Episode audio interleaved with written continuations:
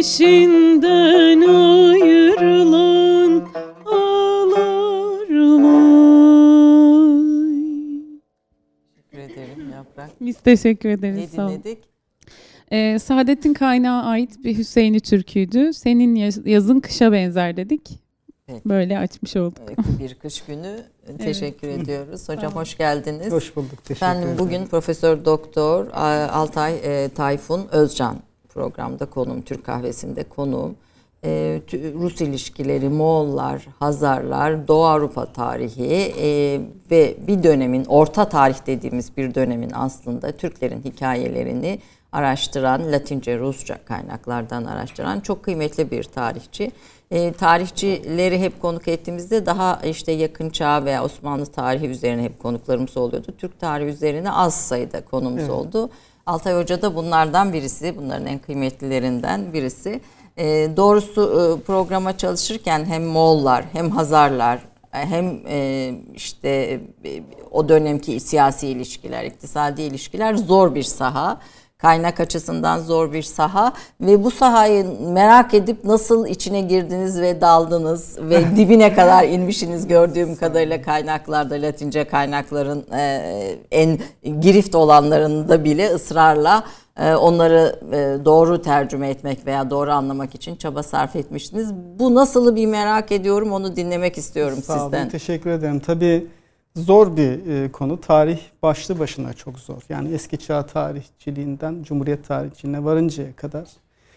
E, biraz da işte işi e, kolaylaştırmak da zorlaştırmak da tarihçinin kendi elinde olan bir şey.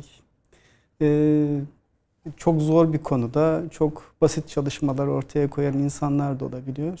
Çok kolay bir konuda çok grift incelemeler yapan insanlar da olabiliyor. Ama biz e, orta çağ tarihi zordur diyerek veya genel Türk tarihi zordur diyerek bizim beslenmiş olduğumuz öğrencileri e, şey yapmayalım. Korkutmayalım. Korkutmayalım öncelikle çünkü gerçekten çok değerli genç e, tarihçiler çıkıyor ve bunların da alana girmeleri, katılmaları bizim de üzerimizden hem bir yük alıyor hem de çeşitlendiriyor. Ama tabii benim ben tarihi çok küçük yaşlarda itibaren çok seven bir çocuk olarak büyüdüm e, ve sonrasında tarih bölümünü çok bilinçli tercih ettim. Tabii ben e, hocalar noktasında çok şanslı bir insandım. E, hocam Profesör Doktor İsmail Akan'ın yönlendirmesiyle ben e, biraz daha işte genel Türk tarihinin ortaçağ kısmında çalışmalar yaptım ve sonrasındaki akademik gelişmemi de büyük oranda hoca e, planladı. Sonrasında işte Mimar Sinan'da Gülçin Çandarlıoğlu gibi, e, Ahmet Taşağal gibi çok değerli hocalardan e, eğitim aldım.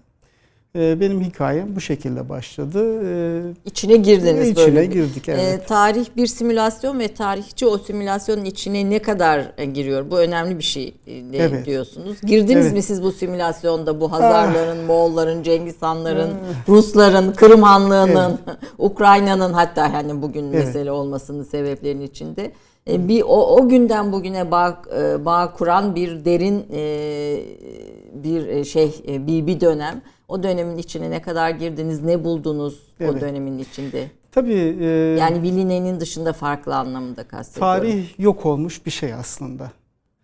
E, bakın e, e, peygamberlerin çeşitli mucizeleri vardır. Ama hiçbir peygamberin geçmiş hadiseleri geriye dönüp değiştirme gibi bir mucizesi asla yoktur. Bu biraz da tarihçinin ancak yapabilecek olduğu bir şeydir. Ee, bu biraz tarihçiyi gerçekten çok özel kılıyor. Ve bunu yapabilmesi için de, meseleleri doğru analiz edebilmesi için de işin içerisine gerçekten girmesi gerekiyor. S- tarihe sadece dışarıdan böyle gözlüklerle bakıp e, araştıran bir insan değil. Damarlarında akan kanda bile hissedebilecek tarihçiler ancak gerçekten belirli düzeyde bir başarı yakalayabiliyor.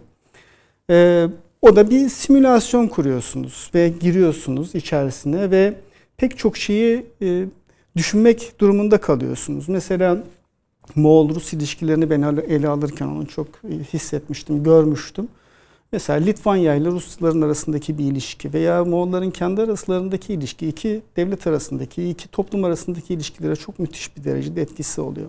Eğer siz sadece Moğol-Rus ilişkilerini ikisi arasındaki bir ilişki olarak düşündüğünüz zaman meseleyi tam olarak izah edebilmeniz mümkün değil. Nasıl ki Çin'deki bir hadise Fas'taki bir olayı etkiliyorsa, nasıl İskandinavya'da yaşanan bir ha- hadise Afrika'yı ilgilendiriyorsa, Orta Çağ dünyasında da bu böyle ve tarihçi ancak kendisini biraz da oranın içerisinde hissedebilecek olduğu bir ortam kurduğu zaman O simülasyonun onun simülasyonun içerisine girebiliyor. Ya kendi adıma konuşmam gerekirse ben e, e, biraz böyle canhıraş çalışan bir insanımdır. E, benim çalışmalarım halen daha günde e, 7-8 saatten aşağıya çalışmam. Bazen 12-13 saate çıktığım da oluyor. E, ve bu konsantrasyon bana bu ortamı en azından bir köşesinden yakalattırabiliyor. Ee, Bunda, bu da herhalde benim şu ana kadar yapmış olduğum çalışmalara çok olumlu etkisi oluyor. Tabii bu çalışmalarınız ödüllerle de, e, de değerlendiriliyor diğer taraftan. Şimdi e, Hazarlardan başlayalım. Hazar Kanlığı'ndan başlayalım. Hazar Kanlığı Türk müydü? Müslüman mıydı? Musevi miydi? Evet. Onla, ve Hazar Kanlığı'nın aslında bulunduğu coğrafyaya e, ve Türklere, e, Araplara etkisi ne oldu diye böyle bir genel soruyla başlayalım. Evet şimdi Hazarlar söz konusu olduğu zaman hemen bir işte Musevi Hazar, Yahudi Hazar vurgusu yapılıyor. Benim en çok e, Hazar Kağanlığı hem Hazar Kağanlığı ve etrafındaki dünyada ama biraz da bu en son çıkan Hazarlar kitabında biraz bunu yıkmaya e, Şu, çalıştım. şu kitap değil mi? Evet. Bu, bu çık- yeni çıkan kitabınız. Evet, as- Buyurun. evet. Aslında yıkmak değil de gerçeği göstermeye çalıştım. Çünkü e, Hazarlar e, Musevi miydi? Yani Hazarlar e, sadece Musevi değillerdi. Hazarların ancak hükümdar ve yakın çevresi e, Museviliğe inandılar. Ama toplumun önemli bir kesimi e, en azından 10. yüzyılın başından itibaren ki kaynaklara baktığımızda en çok Müslümanlar var Hazar toplumu içerisinde. Bu işte Mesudi'den İdrisiye, İstahriye varıncaya kadar pek çok Müslüman e, tarih yazıcısı bunu aktarıyor. Müslüman, Hristiyan, kendi dinine inananlar ve Kendi ardından da şamanizm, eski dinine eski dinleri. ve sonrasında da diyor Musevi. E şimdi biz sadece hükümdar ve ailesine bakarak nasıl Yahudi Hazarlar diyebiliriz? Yani bu çok e, yanlış bir bakış açısı. Ama Ee, hükümdar muha, mu- Hükümdar evet Musevi. Museviliği kabul ediyor. Bunun nedenleri şuydu o ayrı bir mesele ama biz Hazarlara bir eğer bir dini kimlik yapıştıracaksak eğer toplum için konuşmak gerekirse Bu kesinlikle Musevilik değil. Toplumun içinde hepsi vardı diyorsun. Hepsi var evet. Ama en çok nüfusun geneline yayılan kesim Müslümanlar. Tabii bu ticaretle yayılan bir şey. Ticaret ilişkileri, iki toplum arasındaki ticaret ilişkileri Hazar toplumunda da İslamiyet'i oldukça yayıyor. Peki e, Hazar Kağanlığı'nın e, bir Türk devleti olarak evet. sonuçta etkisi ve önemini bulunduğu coğrafyada nasıl bir iz bırakmış? E, mesela Rusya'nın oluşmasına, bugünkü bildiğimiz Rusya'nın oluşmasına evet. Hazar Kağan'ın etkisi ne olmuş? Daha sonraki Türk devletlerinin etkisi ne olmuş? Devlet ve yönetim sistemi olarak da evet. e, dinleyelim. Evet. Efendim. Şimdi tabii e, Rusların e, bu bölgede ortaya çıktı, çıkmaları Hazar Kağanlığı'nın tam da e, artık e, gücünün şahikasında bulunmuş olduğu bir dönemde gerçekleşiyor. Aslında Ruslar bir Viking e, halkı yani İskandinavya'dan gelen İsveçli bir halk ve sonrasında Slavlarla karışarak yeni bir kompozisyon ortaya çıkarıyorlar. Ve bu ilişkilerde de yani Hazarlarla Ruslar arasındaki ilişkilerin de aslında birkaç tane boyutu var. İlk dönemde biraz daha tüccar olarak ortaya çıkıyorlar. Sonrasında bir savaş beyleri geliyor.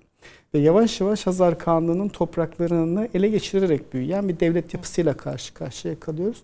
Tabi bu dönemde ister istemez Ruslar e, e, Hazarlardan da etkileniyorlar. Tabii ben bunu ilerleyen yıllarda bir e, öğrencime yüksek lisans tezi olarak çalıştırmak istiyorum ama mesela Rusların erken dönemde toplamış oldukları vergilerde ben bir Hazar etkisini sezinleyebiliyorum. Veya sistem olarak sistem vergi sistemini olarak, almak evet. açısından söylüyorsun. Ee, mesela işte Alek e, Kiev'i ele geçirdikten sonra ve sonrasında diğer Slav boylarını ele geçirdikten sonra ee, onların e, egemenliği altına almış olduğu Slav boyları Hazarların egemenliğinde bulunan e, boylar ve onların Hazarlara vermiş olduğu vergiyi kendisi aynı sistemde alıyor. Sonrasında Rusların toplamış olduğu vergilerle ilgili küçük böyle e, ipuçlarına baktığımızda bir Hazar vergi sistemini ama bu da tabii ki ta Göktürklere bağlanıyor aslında. Bunu açık bir şekilde görebiliyoruz. Bir de e, Raskaya Pravda diye Rusların ilk kanun sisteminde de bazı ufak işte Hazar ve Türk kültürünün izlerini de e, gözlemlemek mümkün. Bunları tabii bütün, bütün olarak ele almak gerekiyor. Bu uzun soluklu bir e, süreç. Sadece Hazar Hazarlardan başlıyor ama Altın Orda Hanlığı'na kadar uzanan süreçte iki toplum arasında bu noktada epeyce bir kültürel alışveriş var. Çinli kaynaklarında Hazarlardan Hazar Türk manasında Kesatuji'ye evet. dendi. Türklerin evet. Hazar boyu evet. de deniyor. Bizans kaynaklarında Hazar adıyla anılan Doğu Türkleri evet. e, o, olarak geçiyor. E, Hazar Kağanlığı'nın e, kurulması, büyümesi, etki altına aldığı alan ve 100 e, yıl, kaç yüzyıl yaklaşık herhalde 300 300 yılı 300 aşkın, yıl evet. e, devam ediyor. Bizanslılarla olan ilişkisi, Araplarla evet. olan ilişkisi nasıldı? Evet. Tabii şimdi e, Araplarla olan ilişkisini öncelikle e, değinmek isterim. Tabii e, çok şiddetli bir mücadele ortamıyla başladı Hazar Arap Hangi yüzyıllar? Tam, tam olarak 650'li yıllar. 650'li yıllar. Evet, Aslında Arap Yarımadası'nda Hazreti Muhammed'in evet. çıktığı peygamber evet. olduğu yıllar hemen. Evet. Yani e, Halife Ömer, Ömer'in e, iktidarda bulunmuş olduğu Hı. dönemde Araplar işte Sasanileri üç tane meydan muharebesinde yendikten sonra e, bir e, işte kol Türkistan'a doğru ilerliyor, diğer bir kol Kafkaslara doğru ilerliyor ve Kafkasya'da Hazar tarihi ile Arap tarihi aslında birbirine çok paralel. İkisi de aynı dönemde Kafkasya'da ortaya çıkıyorlar. Ve Araplar kuzeye doğru ilerlemek istiyor. Onlar da kendi egemenlik alanlarını korumaya e, korumaya çalışıyorlar ve bu 650'li yıllarda başlayan münasebet ta 737 yılına kadar süren tam bir 100 yıllık bir harbe neden oluyor ve e, taraflar arasında çok şiddetli mücadeleler oluyor. Bazen işte Arapların çok önemli zaferler kazandığı, bazen Hazarların önemli zaferler kazandığı e, mücadeleler oluyor. Hatta bir defasında işte 731 yılında Hazar Kağan'ın oğlu Barsbek 731'de Erbil yakınlarında e, e, pardon Gence yakınlarında Cerrah el Hakemi'nin komutasındaki orduyu tamamen imha ediyorlar. Ve bunun e, halifelik üzerinde yaratmış olduğu büyük bir şok dalgası var.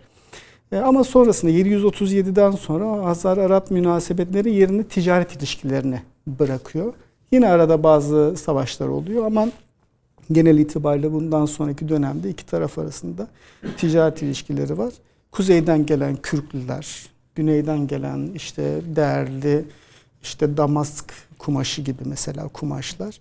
Hatta işte mesela İsveç'te bile e, üzerinde işte Kufi stilde yazılmış Arapça e, yazılar olan elbiseler ortaya çıktı. Bunları Hazarların yaratmış olduğu ticaret hayatının bir İpek ürünü. yolu ticaret Evet. hat, İpek yolu ticaret hattının ortaya çıkarttığı medeniyetler diyebilir miyiz? Evet buna? evet. Yani bu 5 numaralı mesela İpek Resim, yolunu evet. açacak olursak eğer orada bunu çok e, yani bir kısmını en azından görebilmek mümkün. Yani işte Beş Çin'den başlayıp ta şeye varıncaya kadar e, Kırım'a varıncaya kadar uzanan bir ticaret yolu var. Ama bunun diğer bir tarafında da işte e, o Orta Doğu'dan gelip e, Derbent üzerinden Kafkasya'dan İtil'e çıkan ve İtil'den de ta Baltık'a kadar uzanan ve hatta İngiltere'ye kadar giden e, bir açı bir e, noktasında da Hazar Denizi üzerinden yine İtil'e bağlanan çeşitli ticaret yolları var. Ve bütün bu ticaret yolları aslında Hazar Kağanlığı'nı adeta iki tane şah damarı gibi bütün bir vücudu besliyor. Dalgalar halinde bütün Kağanlık topraklarına yayılmış vaziyette.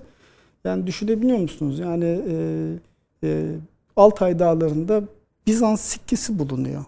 Yani bu Hazarların yaratmış olduğu bir e, atmosfer. Ticarette çok başarılı. Hatta Evet. Rothschild buna dayanarak Roth, Rothschild de Hazar Türküydü filan de denir. Yani siz onun doğru olmadığını Evet. söylüyorsunuz ama Evet. hani te- te- ticaret e, Hazarların en büyük özelliği gördüm. Kesinlikle. Ama 300 yıllık süren bir devlet idaresi de gerçekleştirmişler. Yani Evet. bunu başarıyla sürdürmüşler o günün koşulları içinde. Tabii yani şimdi baktığınızda mesela Büyük Selçuklu İmparatorluğu diyoruz. İşte 1040'da Dandanakan'da kuruluyor, 1060'da yok. 120 yıl. Yani siz bundan hesap ederek işte Hazar Kanlığı'nın ne kadar uzun sürdüğünü mesela hesap edebiliriz. Yani aslında şöyle Türk devletlerini sıralarsak Hazar Kanlığı'ndan sonra Selçukları bir, bir miktar onların mirasçısı gibi görebilir miyiz? Ee, şimdi tabii Hazarlarla Selçukluların arasındaki ilişkiler çok e, sorunlu bir mesele. Bazı tarihçiler işte e, Selçuk ve ailesinin Hazar komutanı olduğunu iddia ediyorlar ama ben çok o noktada değilim.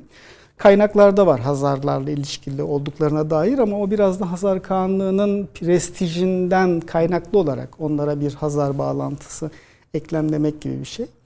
Ee, yani biraz böyle e, bunları değerlendirirken biraz da bu prestij noktalarını da hesap etmek gerekiyor diye düşünüyorum. Ee, Hazar İmparatorluğu'nu dördüncü resimde gösteriyorsunuz. Evet. Bir onu gösterebilir mi arkadaşlar? Aslında büyük de bir Karadeniz'de.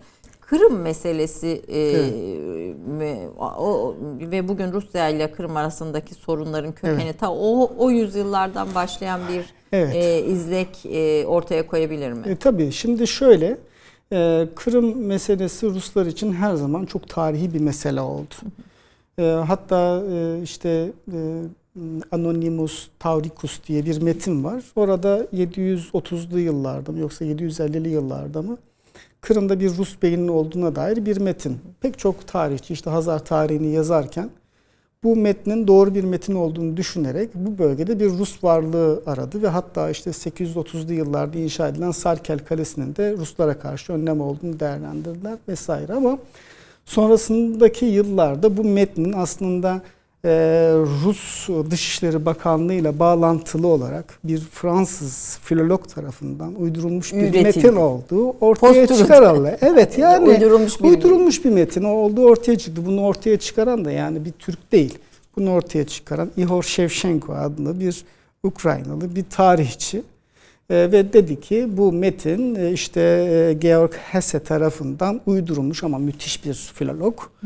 Dönemin kaynaklarına çok aşina ama bir kelimede yanılıyor.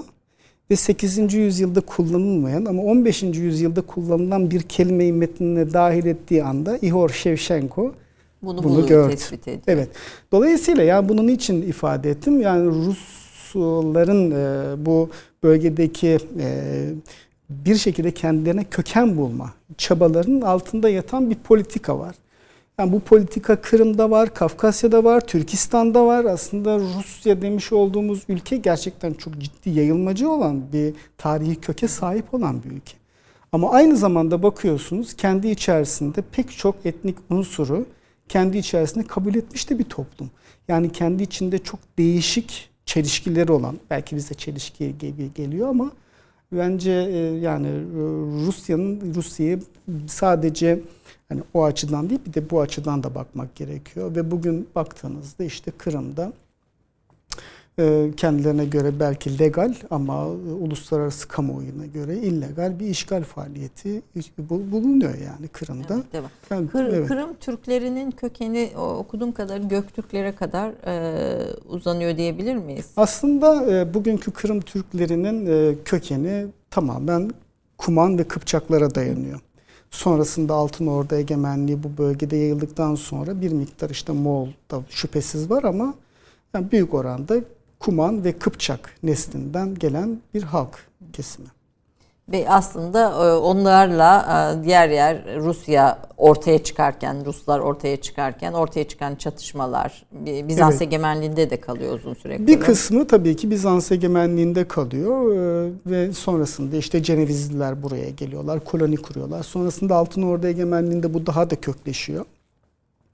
Ve Fatih Sultan Mehmet'in 1475'teki işte e, seferine varıncaya kadar ki o da zaten Kırım hanlarının ricasıyla gerçekleşen bir sefer ama Osmanlıların tabii ki çok işine geliyor. Çünkü kuzey e, bağlantısını koruyacak. O da tabii ki Bizans İmparatorluğundan beri devam eden bir şey. Burada tabii imparatorluklar aslında biz şey gibi bakıyoruz. Yani bir imparatorluk geldi, bir başkası başladı, farklı politikalar falan. Hayır değil yani. O da onun uygulamış olduğu politikayı devam ettiriyor.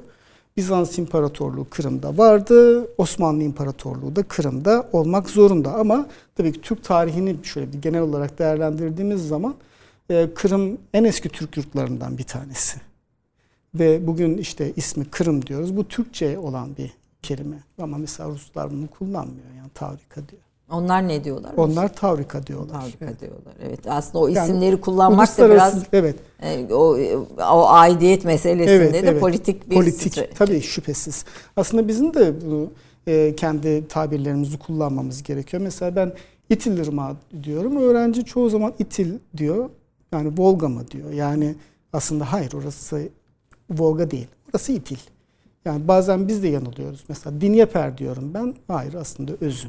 Bunları kullanmamız gerekiyor. Bunlar bizim o bölgeye vur, vurmuş olduğumuz mühürler. Ve Mesela, öyle bir yani kısa mühürle kısa dönemde kalınmamış o bölgelerde. Tabii, çok uzun süre çok o bölgelerde uzun. Evet. bir Türk devleti yaşamış. Evet, evet. Ee, şimdi Hazarları bilmek Doğu Avrupa tarihi açısından önemli mi? Şimdi bunu bir reklamlardan sonra konuşalım istiyorum. Çünkü siz Doğu Avrupa'daki Türk tarihinin yeniden yazılması gerektiğini söylüyorsunuz. Evet. evet. Ee, yani ki 800 yıllık bir tarih var burada Türk evet. tarihi. Evet. Bu neden gerekli, önemli? E, Doğu Avrupa'daki Türkler biraz da tabii Moğollar ve Cengiz Han'a evet. E, efendim bir e, ikinci bölümde devam edelim kısa bir reklam arası.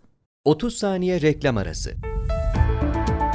Türkiye'nin tek haftalık haber dergisi Gerçek Hayat, gündemi yakından takip ettiği dosya ve röportajlarıyla her pazartesi okuyucusuyla satış bayilerinin raflarında buluşuyor. Gerçek Hayat artık sayfalardan dijitale taşıyor.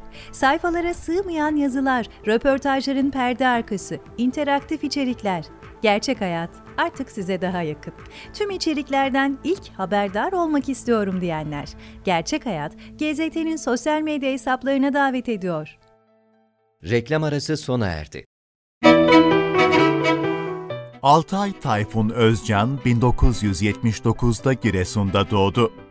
Ege Üniversitesi Edebiyat Fakültesi Tarih bölümündeki öğrenimini 2003'te Profesör Doktor İsmail Akan'ın danışmanlığında İslam öncesi Türk ve Moğollarda hakimiyet anlayışı teziyle tamamladı.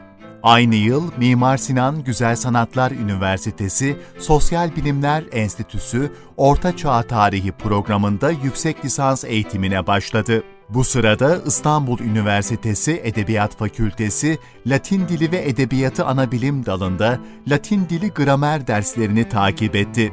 2005'te Profesör Doktor Gülçin Çandarlıoğlu danışmanlığında hazırladığı Hazar Kağanlığı Bizans İmparatorluğu ilişkileri başlıklı teziyle yüksek lisans eğitimini tamamladı. Ege Üniversitesi Sosyal Bilimler Enstitüsü, Türk Dünyası Araştırmaları Enstitüsü Türk Tarihi programında başladığı doktora eğitimini 2010'da Profesör Doktor İsmail Akan'ın danışmanlığında Moğol-Rus ilişkileri 1223-1341 başlıklı teziyle tamamladı. Altay Tayfun Özcan hala 2005 yılında araştırma görevlisi olarak çalışmaya başladığı Kütahya Dumlupınar Üniversitesi Fen Edebiyat Fakültesi Tarih bölümünde Profesör Doktor ünvanıyla görev yapmaktadır. 2018 yılında Moğol-Rus ilişkileri 1223-1341 başlıklı eseriyle Türkiye Bilimler Akademisi Telif Eser Ödülüne, 2019'da ise çalışmalarıyla Ziya Gökalp Türk Ocakları İlim ve Teşvik Armağanına layık görüldü. Altay Tayfun Özcan, 2020'de Hazar Kağanlığı ve etrafındaki dünya başlıklı eseriyle Türkiye Bilimler Akademisi Telif Eser Ödülünü ikinci kez aldı. E, Profesör Doktor Altay Tayfun Özcan konuğumuz tekrar. E, eşiniz e, bu sahada Evet. çalışıyor. Arkeolog kendisi. O da doktora tezini yazıyor. Side ile alakalı bir tez. E, çocuklar ne yapıyor evde? İki evladınız var bildiğim Ee, kadarıyla. Evet, evet. e, Yani bir orta çağ tarihi ve eski tarih. Antik Evet. bir anne antik tarihi, baba orta çağ tarihi. Evet. İkisi konusunda uzman çocuklar bu bu iki tarihçinin arasında ne yapıyor? Vallahi büyük oğlumuz tarihe çok meraklı. Ee, e, Osmanlı tarihi, Roma tarihi bazen ikisi birbirine karışıyor. Ee, Roma İmparatorluğu'yla Osmanlılar karşı karşıya geliyorlar bazen. Yani diyorum ki oğlum bu hani kronolojik bir e, e, arada işte bin yıl falan Kaç yıl var fark yani. var? E, o tabii e, tarih e, e, seven insanların belirli eşikleri vardır. İşte e, kronoloji de bunlardan bir tanesi. O da yavaş yavaş öğrenecek umarım ama tabii eski çağ ve işte orta çağ tarihi e, sürekli konuşulmuş olduğu bir ev. E, bazen işte e, eşimle birlikte buluşmuş olduğumuz alan o da e, 7. 8. yüzyıla kadar uzanan bir Side tarihiyle alakalı bir e, doktora tezi yazıyor. İşte bazen Anadolu'daki işte Türk egemenliğinin başlaması, işte Pers e, akınları, Arap saldırıları Anadolu'daki onları konuşurken epeyce tarih konuları. Evin içi tarih tarih Evet, dolu çocukların e, başka şansı yok gibi görünüyor Evet, bu evet. bu ortamda. Allah önlerini aç, açsın Amin, diyelim. amin. E, Hazarları bitirelim Moğollara öyle geçelim istiyorum. Tabii. Hazarların yıkılışı Bizanslılar e, eliyle oluyor herhalde. Ay, Bizanslarla çatışmalarıyla. şey- 964 demişsiniz. 965'te aslında Rus kinezi Svyatoslav'ın yapmış olduğu bir saldırıyla e, Hazar Kağanlığı tarihe karışıyor ama Bizanslıların tabi burada şöyle bir rolü var. Bizans İmparatorluğu'nun siyaseti kendi e, siyasi e, çıkarı, bir ekonomik çıkarının değişmesi ile birlikte onun bakış açısı da değişiyor.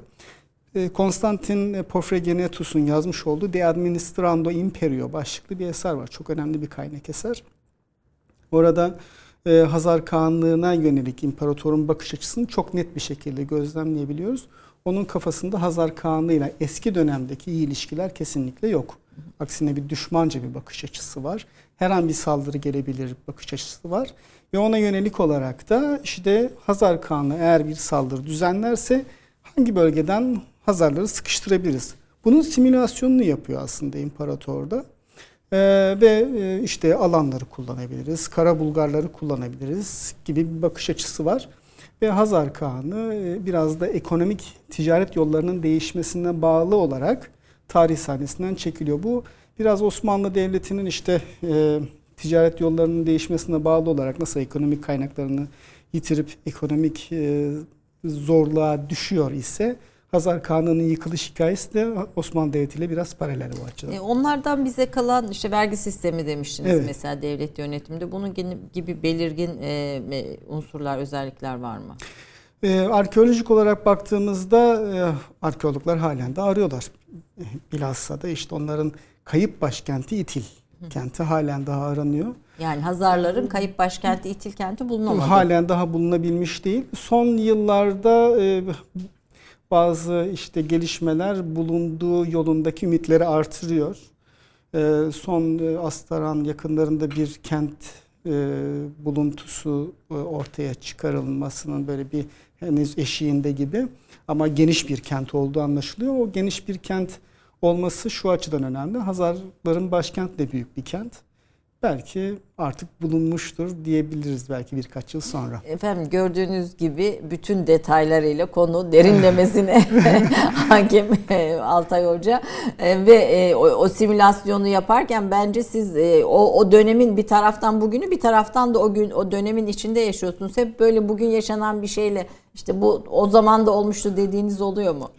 Yani tarihi hadiseler birbirine çoğu zaman benzer. Yani e, çünkü Bazen diyoruz işte e, tarih bir tekerrürden ibarettir diyoruz. Yani tarih tekerrür etmiyor ama benzer şartlar, benzer psikolojiler, benzer zorluklar aynı neticeleri önümüze getirip koyuyor. Biz buna tarih tekerrür ediyormuş gibi bakıyoruz ama şartlara biraz da inmek Şartlar, gerekiyor. Evet. E, Hazar Kağanlar içinde böyle bir sembolik bir isim çıkar mı öne? Ne yazık ki Hazar Kağanlarından hiçbirisinin ismini biz bilmiyoruz. Evet bazı işte tarihi kaynaklarda işte değişik isimler falan geçiyor ama güvenilir olarak bizim şu Kaan'ın ismi şudur dediğimiz işte belki bir Bahadır ünvanına yakın bir isme sahip bir kişi var. Onun haricinde sadece Hazar Kağan'ın bir oğlu var. Çok savaşçı bir oğul. Ve işte 731 yılında Cerrah'ın ordusunu imha ettikten sonra bir ordu işte Musul'a, bir ordu İran içlerine, bir ordu Ahlat taraflarına gitti. O çok muazzam bir seferi idare eden Barsbek adlı bir oğul var. Onun haricinde de Hazar Kağanlarından bu kadar büyük bir tarihi yaratmış bir devletin e, hükümdarların hiçbirisinin ismini bilmiyoruz. Doğu Avrupa'da hangi bugünün coğrafyasından bakarak nereleri egemenlerdi diyebiliriz? E, tam olarak Dinyeper'e kadar e, batıda uzanıyor toprakları. Kuzeyde Kama boylarına kadar, Kama ırmağına kadar e, uzanıyor. Yani bugünkü devletleri kapsayacak. Bugünkü kapsayacak. Eğer o şekilde bakacak olursak Kazakistan, Rusya, e, işte Ukrayna, e, devletlerinin bulunmuş olduğu coğrafyaya Biraz Bulgaristan'a da e, sanki. Yok oraya kadar yayılmıyor ama e, bir şekilde oraların tarihini de şekillendirecek tabii ki etkileri var. Çünkü o bölgedeki Bulgar yapısının ortaya çıkmasının nedeni de Hazarların tam da işte Donırma boylarında bulunan Bulgar Hanlığı'na saldırıyorlar ve oradan kopan bir parça ve sonrasında Tuna boylarında Tuna Bulgar Hanlığı'nı ortaya çıkarıyor ve onun hikayesi artık orada daha farklı daha şekilleniyor. farklı bir yerde şekilleniyor. E, Moğollara geçelim bir başka şey sizin çalışmanız yine. E, Hazar Kağanlı etrafındaki dünya e, bu hocanın kitabı bir Türk bilim adamı tarafından kaleme alınan geniş e, tam tekmil hem bir siyasi hem bir iktisadi tarih çalışması konuya ilgisi olanların da e, okumasını öneririm.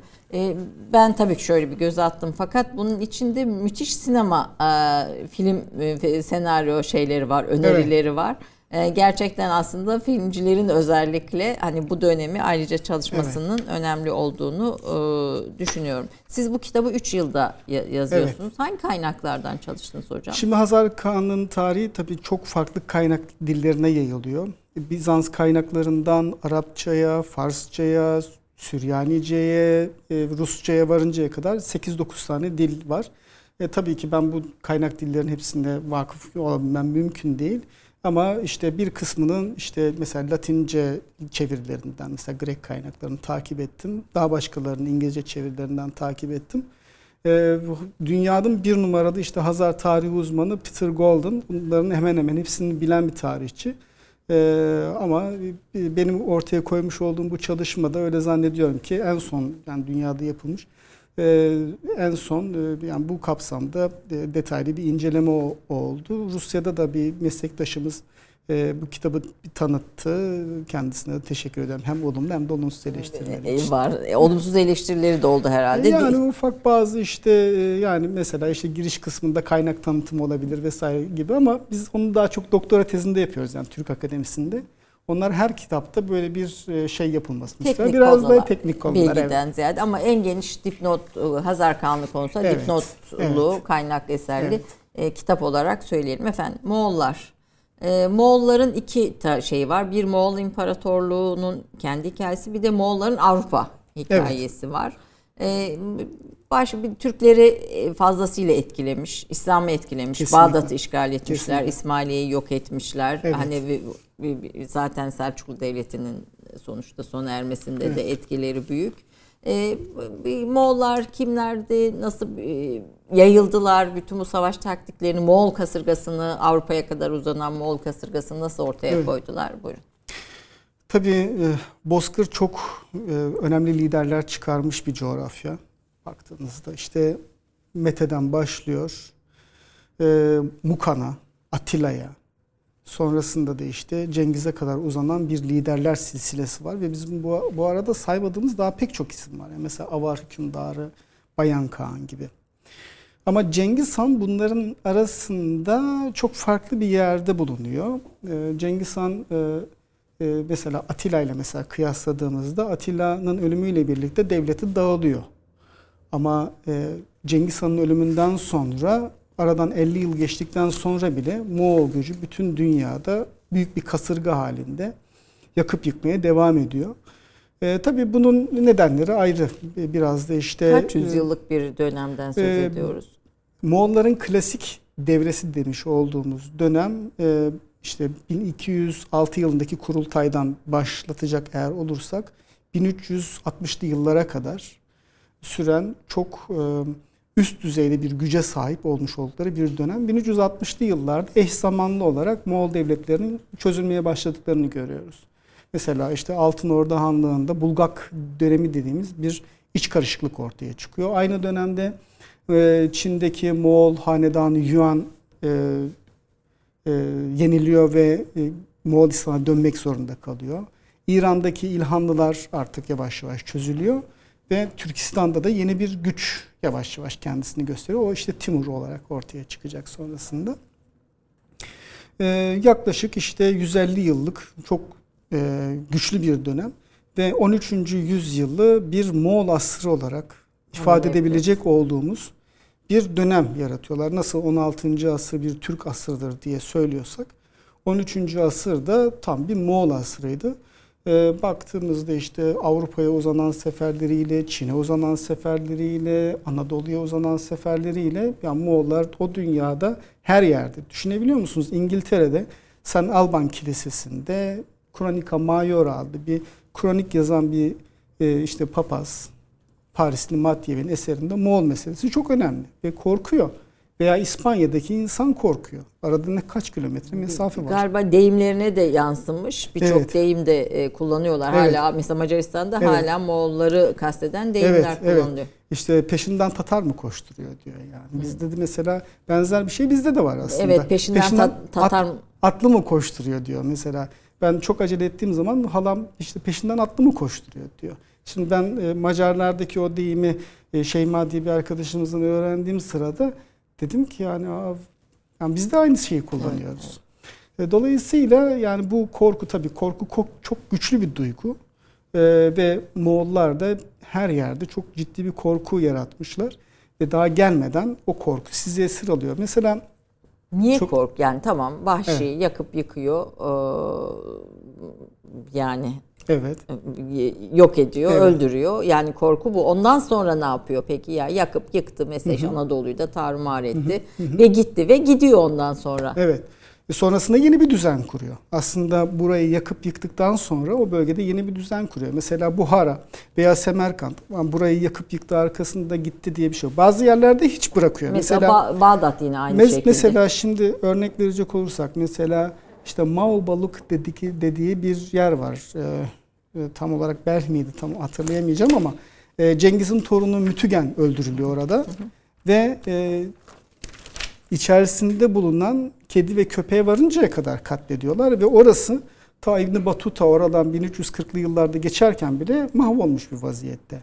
Ama mesela Semerkant, Buhara buralarda yeni bir düzen kuruluyor ve Moğol işte Cengiz Han'ın e, torunu Mönkke'nin Büyük Hanlığı döneminde onun annesi Sorkaktani Beki kendisi aslında bir Hristiyan olmuş olmasına rağmen o bölgelerde medreseler kurduruyor veya din adamlarına orada işte e, destek oluyorlar veya ticarethane kurduruyorlar. Dolayısıyla evet bir yakıp yıkma var ama sonrasında yeniden bir düzen kuruluyor. Aynı şey Bağdat için de geçerli.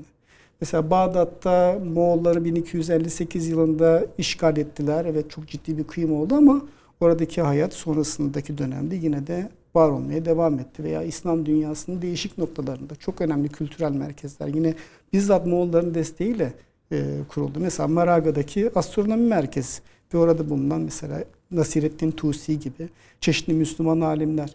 Ya Nasirettin Tusi'nin yazmış olduğu eserler ta Erasmus'a varıncaya kadar etkiliyor Avrupa'yı.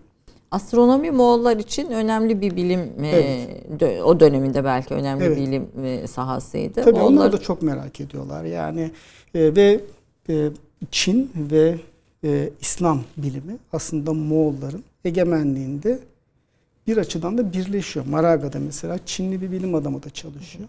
Müslüman bir bilim adamı da çalışıyor. Veya Müslüman bir bilim adamı Çin'de de çalışabiliyor. Aslında böyle bir dünyayı düşünebiliyor musunuz? Biz sadece Moğollara yakıp yıktı diye bakıyoruz ama aslında bunun altında sonrasında o kabuğu açtığınız anda altında çok farklı bir dönemde e, kendisini gösteriyor. Ben her ne kadar Moğollar Avrupa'da da e, işte o e, Avrupa seferinde yaşanılan o Avrupa için korkunç dönemi ortaya koymaya çalışsam da e, sonrasındaki dönemde çok farklı bir Moğol tarihi var. E, Moğollar Avrupa'daki gelişimi tarihi hızlandırdı. Hatta Avrupa'nın uzak doğuya e, veya çeşitli bölgelere göçüne e, yani işte o e, Kristof Kolomba kadar uzandırarak sebep oldu diyorsunuz.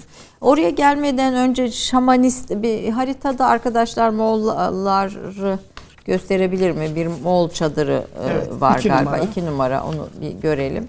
E, Hasan Sabah Alamut Kalesi hikayesi var. Yine Evet. Hasan Sabah'ı da e, yenen diyelim Evet, bir şey. Biraz onu da dinlemek isteriz sizden. Tabii Haşhaşiler e, Orta Doğu'da çok e, önemli bir rol oynayan bir, e, bir dini yapı.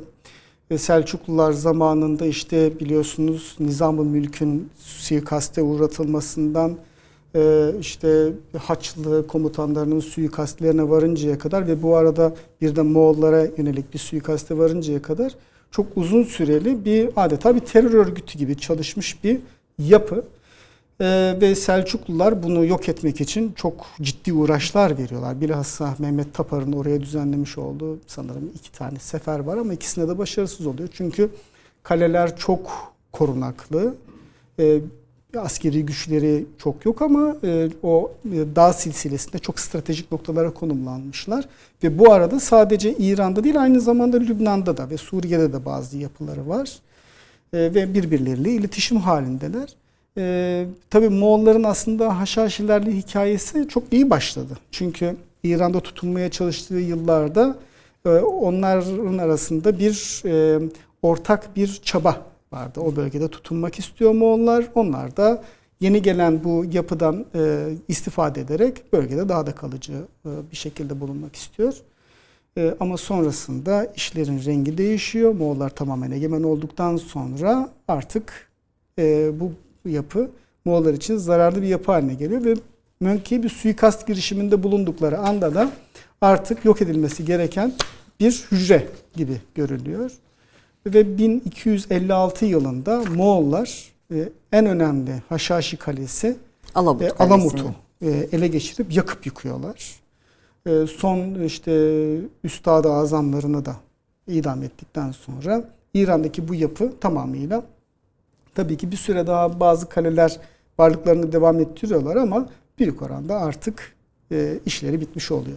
Ee, Anadolu'da e, Timur tabii ayrı bir şey. Hani Timur'u da konuşalım. Evet. Ce- ce- devlet yapısı olarak Cengiz Han ve Cengiz Han'ın oğullarına ver- verilen topraklarla paylaşılan topraklarla giden bir yapısı var. Bugünün siyasi sistemine bir etkisi var mı ya da bir devlet yönetim mantığı ortaya koymuş. Mesela siz e, İkinci Dünya Savaşı'nda Almanlar Moğol, Moğolların taktiğini kullandı mı Evet, diye soruyorsunuz. İnceliyorlar yani şimdi e, Rusya'yı ele geçirmek istiyor Almanlar ve e, bir iş yapmak istediğiniz zaman bir politika ortaya koymak istediğiniz zaman öncelikle siyasetçilerin ve komutanların bakmış oldukları laboratuvar tarih. Tarih. Dolayısıyla Alman komutanlar da e, buna bakıyorlar ve O dönemde Almanya'da Moğolların Rusya'daki egemenlikleri ve işgallerine yönelik bazı çalışmalar var. Bunlardan bir tanesi de Bertolt Spuler. Çok önemli bir tarihçi ve onun yazmış olduğu bir Altın Orda tarihi var. Ve inceliyorlar. Yani Rusya'yı nasıl ele geçirmiş vesaire. Hani sonrasında tabii ki onlar doğudan gelmişlerdi. E, ve e, Alman tankları da e, Moğol atları kadar dayanıklı değil soğuğa karşı. Moğollar kadar başarılı olamadı. Başarılı olamadılar tabii ki. Çünkü e, Moğollar e, Novgorod ve Pskov kentli, kenti hariç Rusya'nın tamamını ele geçirdiler. E, ve büyük kentlerin tamamını yakıp yıktılar. E, ve bir büyük kinezleri Yuri Viseveradoviç'i de e, Yaroslav yakınlarındaki bir muharebede yenmeyi başardılar. Dolayısıyla e, Almanlar da mesela Moğollar karşılaştırıldığı zaman e, arada çok ciddi bir güç e, farkı e, var. Ama aynı zamanda Ruslar da artık o dönemdeki Ruslar gibi değil. Ve Rus, Alman komutanları da durumu iyi okuyamıyor. Mesela işte Alman genel kurmayı mesela Napolyon'la da çok bir irtibat kuruyorlar. Çünkü Napolyon da Moskova'yı ele geçirmişti. Ee, ve işte e, Hitler'in bir şeysi vardı. E, diyor ki bizim diyor işte Fransızların diyor atları varsa ama onun diyor şeysi yoktu. E, Tiger tankları yoktu diyor. Ama Tiger tankı at kadar, e, verimli, at kadar verimli olamadı. Olamadı ve sonuçta yenildi Evet. yani burada.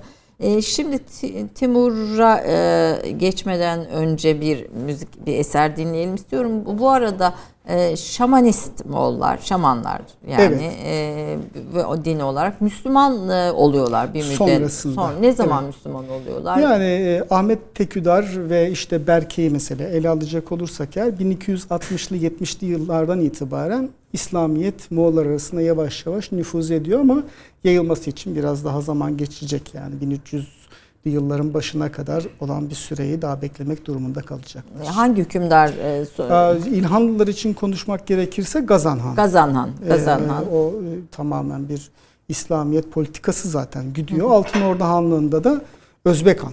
e, tam bir İslam e, hükümdarı gibi ortaya çıkıyor. Ee, tabii bunlar İslamiyet'i ne derecede yaşıyorlardı o ayrı bir tartışma konusu ama devletlerinin dönüşümünde hiç şüphe yok ki çok kritik bir rol üstleniyorlar. Ve artık onlardan itibaren de hem İlhanlılar hem Altın Orda ve bir de tabii ki Çağatay Hanlığı'nda da Tarmaşirin Han'la birlikte başlayan bir süreç var. Ve yavaş yavaş Moğol devletleri e, birer Müslüman devlet kimliğiyle artık karşımıza geliyorlar. Geliyorlar. E, bu Altın Orda Devleti e, Kırım'ı da e, Evet. işgal ediyor. Biraz aslında Altın Orda Devleti'ni de müzikten sonra hay. devam edelim. Yani o ayrımları doğru yapalım Tabii, istiyorum. Tabii. E, ne dinleyeceğiz? Ee, bir Kırım türküsü seslendireceğiz. Ey da. güzel Kırım. Evet. Çok hüzünlü bir türkü gerçekten. Hocamızla zaten Evet. konuşmuştuk yayın öncesi. Evet. Ey güzel Kırım Peki, diyeceğiz. dinleyelim efendim.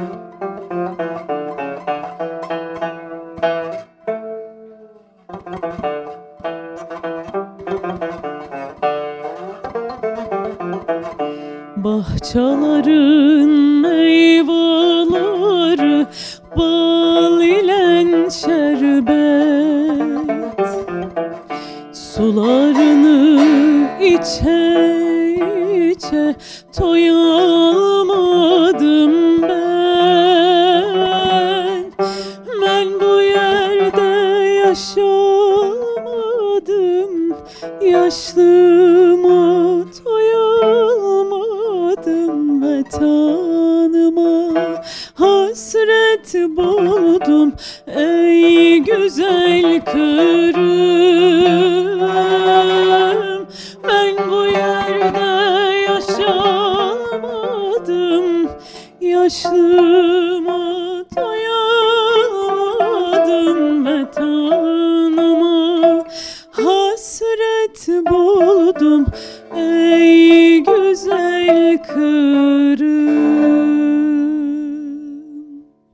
30 saniye reklam arası. Birinci sınıf bir kültürün, birinci sınıf bir düşüncenin, birinci sınıf bir duyarlılığın dergisi Cins, hem edebiyat dünyamızın önde gelen isimlerini hem de yeni kalemleri ağırlıyor. Her ay bayilerden ulaşabileceğiniz Cins dergi, dijital dünyaya da yeni bir kapı aralıyor. Sayfalara sığdıramadığımız kıymetli yazılar, merak ettiğiniz yazarlarla cins sohbetler, dergiden ekrana yansıyacak röportajlar ve tabii podcast. Şimdi sizleri Cins'i tüm sosyal medya mecralarından ve gezete.com adresi üzerinden takip etmeye davet ediyoruz. Reklam arası sona erdi. Efendim Altay Tayfun Özcan Hoca ile Moğollar'da kalmıştık. Fakat son e, bitişte de bir Kırım türküsü Yaprak bize e, seslendirdi. Çok da güzel seslendirdi. Teşekkür ediyorum Furkan ve Yaprak. Ne kadar hüzünlü bir türküydü değil mi? Kesinlikle. Yani müthiş bir hüzün. E, ne hangi dönemlerde sürülüyorlar ve aslında 1900 sürgün hayatları kaderi Evet. haline geliyor Kırımların? 1945'te yanılmıyorsam e, işte 2. Dünya Savaşı'nın o e, e, tozu dumana girmiş olduğu bir dönemde işte Stalin'in bir kararıyla birlikte e, Sibirya'ya doğru sürülen işte milyonlarca insan evet, e, ve milyona. yani e, bütün o yaşanılan o acı sanki bu türkünün içerisinde girmiş gibi E, ve beni de çok gerçekten hüzünlendiren bir, bir türkü. Türkü, e, Ee, Osmanlı'nın egemenliğinden çıkışı ne zaman oluyor? Mustafa Fatih 1700 döneminde tam olarak giriyor. 1792'de yaş anlaşmasıyla e, Kırım Osmanlılarına resmi olarak yani artık hiçbir e, işte hak iddia edilemeyecek şekilde çıkıyor ve ondan sonra da Ruslar bu bölgede nüfusu e, yavaş yavaş demografik yapıyı oynamaya başlıyor baskı uyguluyor. İşte nüfusun göçünü teşvik ediyor. İşte Anadolu'ya göçler o dönemde başlıyor. Kimisi Romanya'ya göçüyor. Ve yıllar içerisinde bu sayılar kimi zaman çok artıyor, kimi zaman azalıyor. Uygulanan politikaya ve değişen değişen politikalara bağlı olarak ama artık günümüzde gelmiş olduğumuz noktada e, Kırım'daki e, Türk nüfusu oldukça azalmış bir vaziyette ve bu ilerleyen yıllarda tabii ki Türkiye'nin o bölgelerde uygulayabilecek olduğu politik alanları da daraltıyor. Tabii ben olaya sadece hani politik e, arena olarak bakmıyorum. Çünkü orası bizim için çok farklı bir coğrafya Kırım. Biz Anadolu'da e, yokken orada vardık. Evet. Ve o bölge Bizans kaynaklarında bile Türkiye diye geçiyor. Ee, ve Türkistan'a kadar uzanan coğrafya e, daha hassas olmamız gerekiyor. Gereken noktada, bir şey. evet. Evet. bu arada Cengiz Dağcı'nın onlar da insandı. Tabii Evet, o, o büyük evet, göçü, o bir buçuk evet, milyon insanın evet. göçünü bu Türkiye'yi anlamak için Evet, özellikle evet. e, tavsiye edelim. Moğollara tekrar geri döndüğümüzde Moğollar Anadolu'yu kasıp kavurdular. İşte Evet. Orta Asya'dan Türklerin göçüne sebep oldular. Hatta Evet, bu evet. sizin sizin notlarınızda da var. Birçok kaynakta da geçiyor. e, Rusya'yı egemenlikleri altına aldılar yani koskoca bir coğrafyayı. Sonra batıya Avrupa'ya doğru yöneldiler. Evet. Niye gittiler Avrupa'ya? Aa. Nereye gittiler? İşte Macaristan Evet. meselesi var burada ve niye döndüler? Şimdi öncelikle 3 numaralı e, görseli eğer açabilirsek. Şimdi 3 Moğolların numaralı görseli. Ee, evet. Moğollar tabii e, e, Moğolların en büyük seferi bu. E, Moğolistan'dan kalkan bir ordu ta şeye kadar, Adriyatik denizine kadar uzanıyor. Gerçekten müthiş bir harekat ve dört tane ayrı ordu Rusya ele geçirdikten sonra dört tane ayrı ordu halinde Avrupa'ya giriyor. Bir kol, işte kuzeyden gelen bir kol, e, bu e, Baydar ve Orda'nın idaresinde Polonya'dan ta Viyana'ya kadar dolaşıyor ve burada birkaç defa ve bir tanesi de Liegnitz Muharebesi. Orada Silisya kuvvetlerinin işte e, bulunmuş olduğu başında işte Kral Henry'nin bulunmuş olduğu bir orduyu tamamen imha ediyor ve hatta işte orada öldürülen işte e, Hospitaller işte Toton şövalyelerinin işte sol kulaklarını kesip 9 tane çuval içerisinde Moğolistan'a işte bir zafer nişanesi olarak gönderiyorlar falan.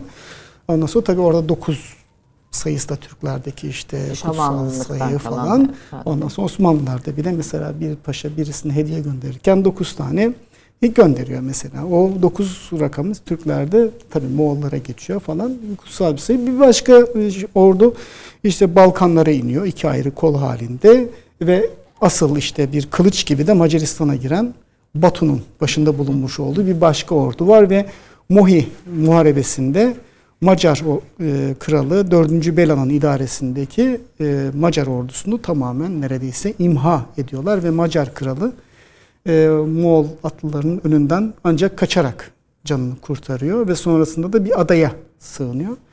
E, tıpkı Harezm Şah Muhammed gibi aslında o da Moğolların önünden en sonunda Abaskun adasına sığınıyor. Bu adalara sığınmak ve Moğollardan kaçmak mesela çok mesela Rus kinezi Yuri de yine Moğollardan işte ormanın içerisinde kaçıyor falan.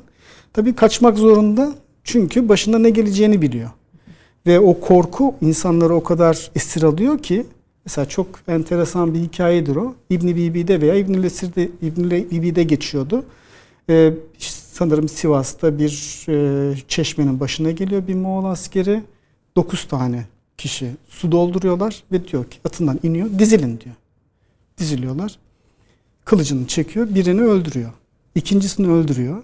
Üçüncüsü ne yapıyor biliyor musunuz? Hiçbir şey yapmıyor. Ve Moğol askeri onu da öldürüyor. 4, 5, 6, 7.ye geliyor. Onu da öldürüyor. 8, bir 9, 10. canlı. Yani şimdi bu hikaye aslında bize o psikolojiyi çok iyi veriyor. Şok oluyor. Tam olarak olay bu. Bir tane asker. Ve e, İbn Bibi bunu çok e, iyi analiz ediyor. Diyor ki bunlar diyor bir araya gelselerdi bu diyor ufak tefek bir Moğol askerini çok rahat diyor öldürebilirlerdi. Ama işte korku Taş korkutundan esir alıyor Evet. ve e, ve Moğol atına binip hiçbir şey olmamış gibi çekip gidiyor.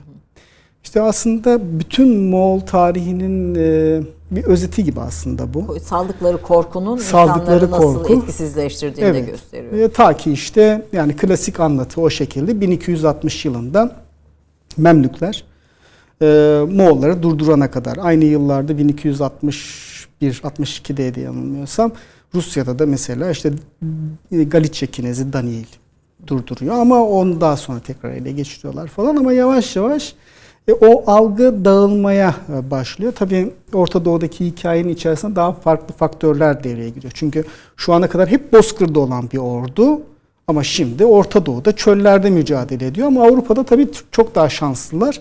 Çünkü e, Avrupa'da Bozkır'ın bir uzantısı ta Macaristan'ın içlerine varıncaya kadar ve kendi coğrafyalarında savaşıyorlar aslında.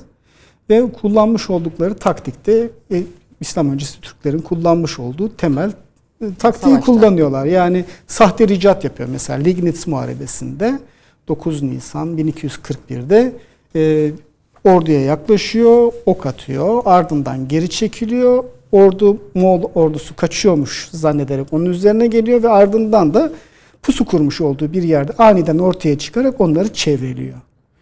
Bazen de bir açıklık bırakıyorlar. Düşman ordusu oradan kaçarken onların üzerine hücum edip bu sefer tam imha gerçekleşiyor. Malazgirt'te de bu var. Baktığınızda Kurtuluş Savaşı'nın son harekatında da bu var.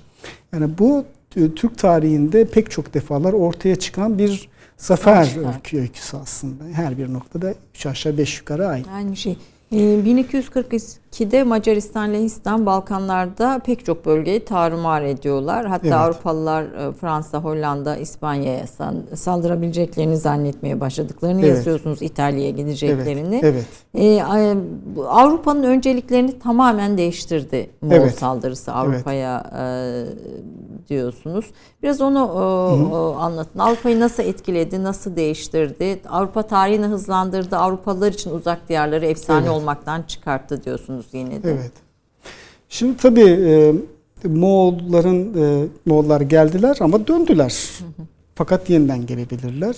E, şimdi geldiler işte Macaristan'ı tavrımar ettiler ama bir sonraki gelişlerinde belki çok daha uzak diyarlara gidebilirler. Yani Avrupalıların kafasındaki en büyük korku o yıllarda 1243, 44, 45 tam olarak bu vardı.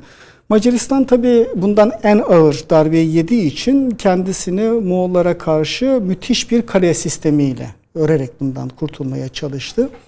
E, Osmanlı karşısında başarısının da belki sebebi evet, olabilir. Evet yani e, Osmanlı mesela sınırlarındaki mesela Macar kalelerine baktığınızda adeta bir dikenli tel gibidir yani. E, bunu e, Geza David iyi bir şekilde ortaya koymuştu. Osmanlıların Macaristan'a ulaşmalarının bir anda yavaşlamaya başlıyor Osmanlı ilerleyişi. Çünkü kale ele geçirerek, ele geçirerek, ele geçirerek adeta Osmanlı gücünü o büyük bir dalga gibi gelen gücü bir şekilde o kale sistemi dalga kıran gibi kırıyor. Kırıyor, kırıyor, kırıyor. Ve düşünebiliyor musunuz? 1. Murat 1389'da 1. Kosova'da e, zafer kazanıyor.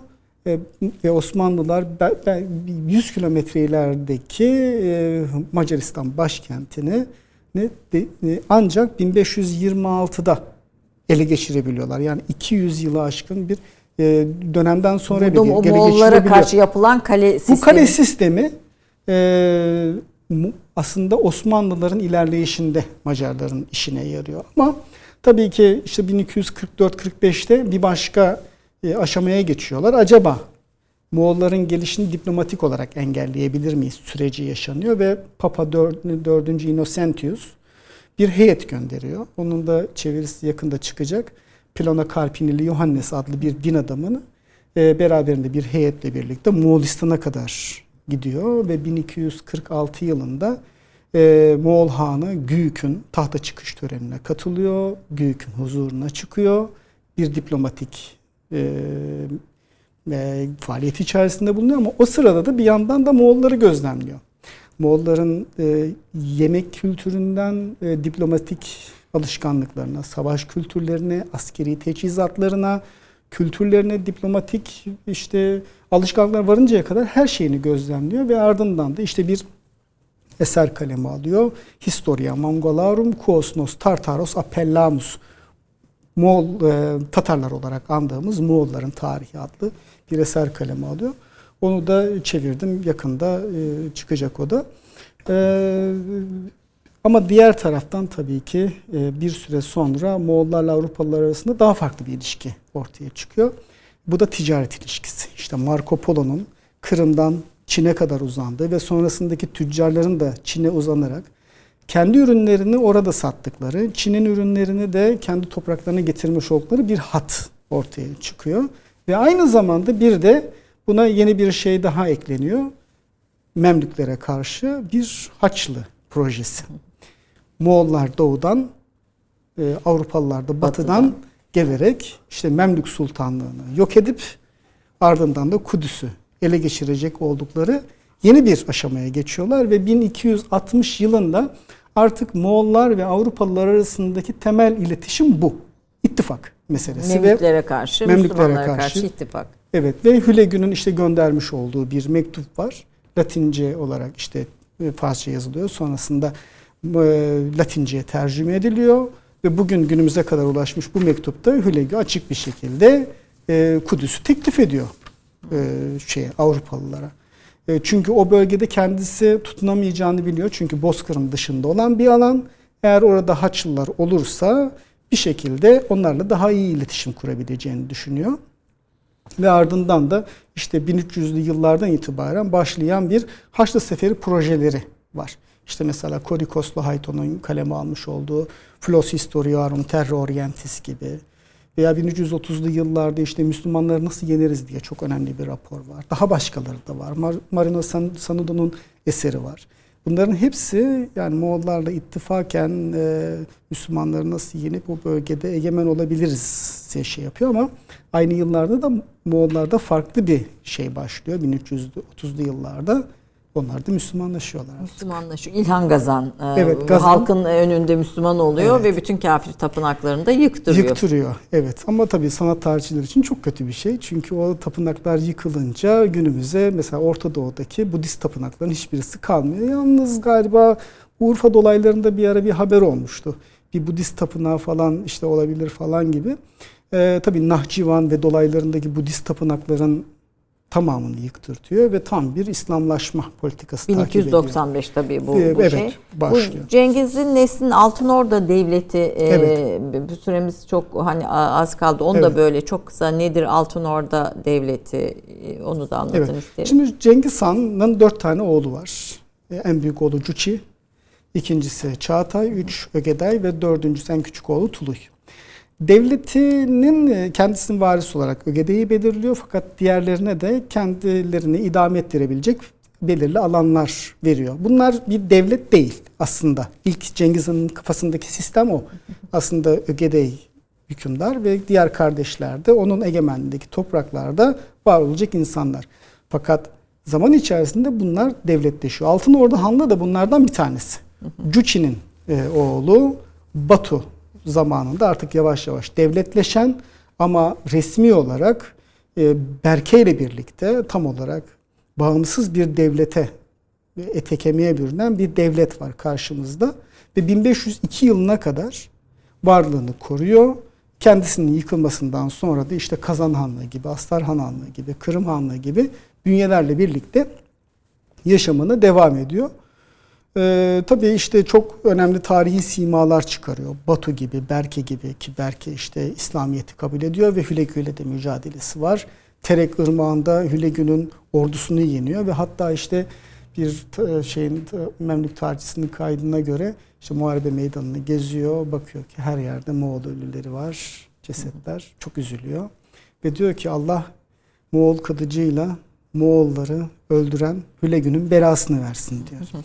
Şimdi bu söz, bu beddua aslında Moğollar arasındaki değişimi de çok güzel bir şekilde e, yansıtıyor. Artık ortada Tengri yok. Ortada artık Allah Allah, var. var. ve dönüşüyor ama tabii çok erken bir dönem. Berke'nin ölümüyle birlikte devlet yeniden eks- e, eski ne zaman aksına Moğol Hanlığı dönüyor. tarihe karışıyor? Ee, Moğol İmparatorluğu. Moğol İmparatorluğu bence 1792. Yani Osmanlıların artık e, Kırım'ın e, kendilerine ait olmadığını tam olarak kabul ettikleri anda bence artık bitiyor.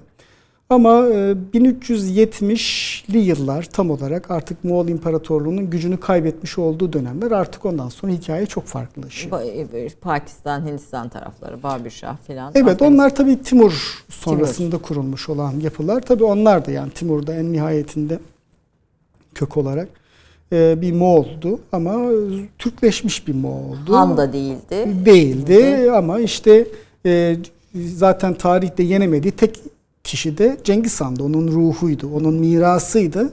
Çünkü Timur'un han olma e, durumu yok. E, çünkü Cengiz'in neslinden gelmiyor. O dönemde öyle bir anlayış var. Eğer hükümdar olabilmeniz olabilmek istiyorsanız Cengiz'in soyundan gelmeniz gerekiyor. E, o da yok. O halde işte e, kukla hanlar tahta çıkartıyor. Veya bir şekilde kendisi e, Cengiz soyundan gelen hanımlarla evlenip e, ardından onun neslinden gelen çocukları tahta çıkarmak gibi bir projesi var.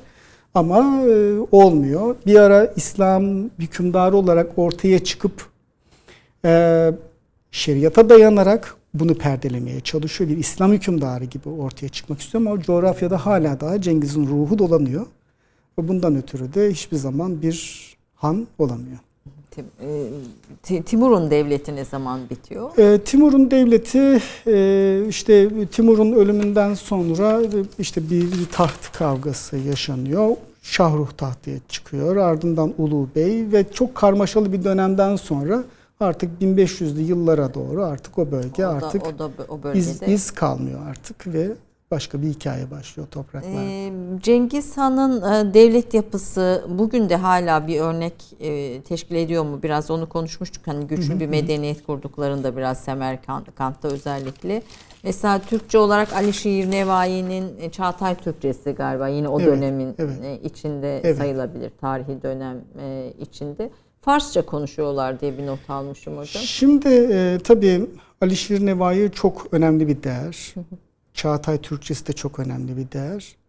Moğollar aslında e, ilk kuruldukları dönemden itibaren üst yapıda bir Moğol yapı ama tamamen devlet yapısında eski Türk Kağanlıklarından gelen bir yapıyla hareket ediyorlar ve bu kanalı da Uygurlar üzerinden alıyorlar. Yani Uygur devlet adamlarının Moğol bürokrasisindeki etkisiyle birlikte aslında biz daha Cengiz Han'dan itibaren bir Türk devleti modeli Modelini görüyoruz. görüyoruz. Yani bugün yani Cumhurbaşkanlığı forsundaki altınlardan e, yıldızlardan bir tanesi Altın Orda Hanlığı. Evet. Yani baktığınız zaman bu devleti kuran hanedan Moğol. Ama biz niçin bunu Türk devleti olarak kabul ediyoruz? Çünkü zaman içerisinde bu devlet Türkleşti. Ama bu sadece Altın Orda ile ilgili bir süreç değil. Ta Cengiz Han'dan itibaren başlayan bir Türkleşme var. Bunun içerisinde tabii ki işte bu bürokrasi var, İslamlaşma var. Çünkü Moğollar e, Türkler tarafından Müslümanlaştırıldılar.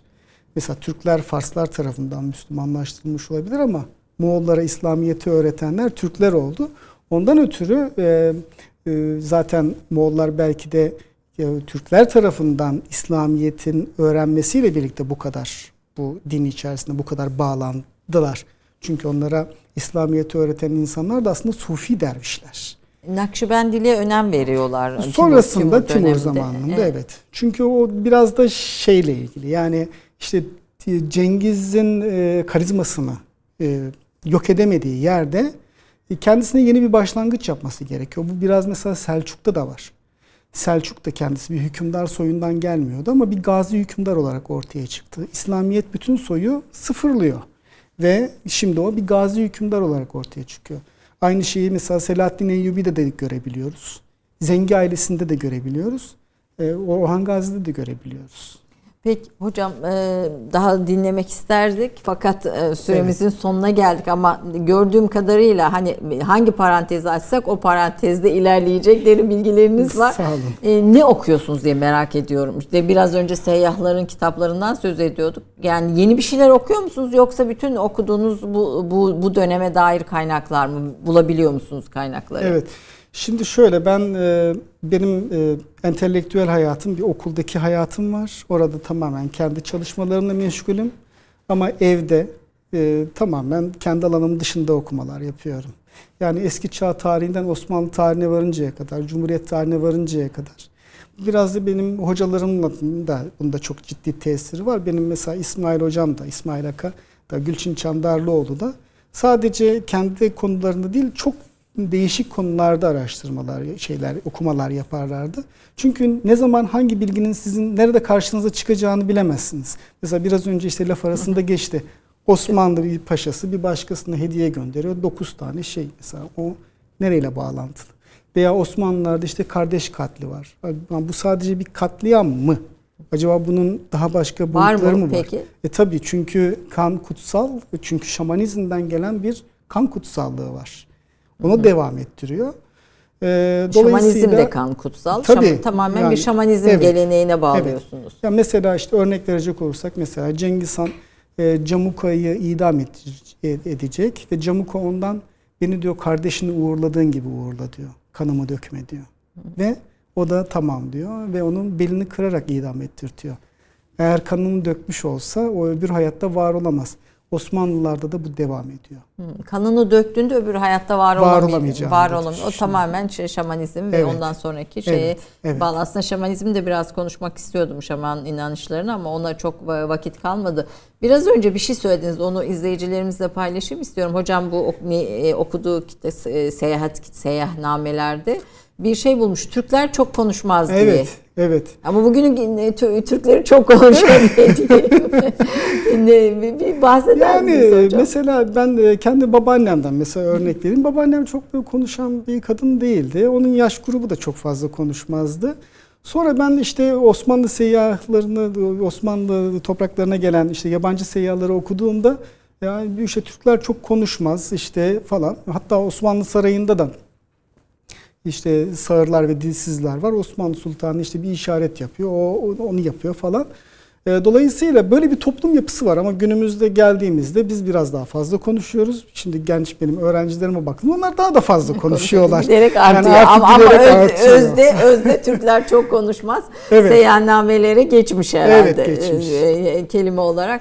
E, Doğu Avrupa tarihini e, Türkleri de katarak yazmayı e, öneriyorsunuz. Buna ilişkin bir iki not ve son sözlerinizi Evet. alarak yaprağa paslayalım. Evet.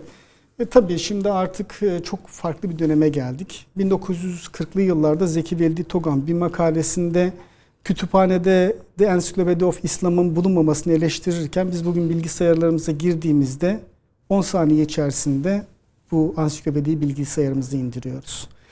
Veya e, işte Rusya'da yapılmış kazı raporlarına ulaşmak 1950'li 60'lı 70'li yıllarda çok zorken bugün artık dijital ortamda bunların hepsini artık indirip bilgisayarımıza okuyabiliyoruz.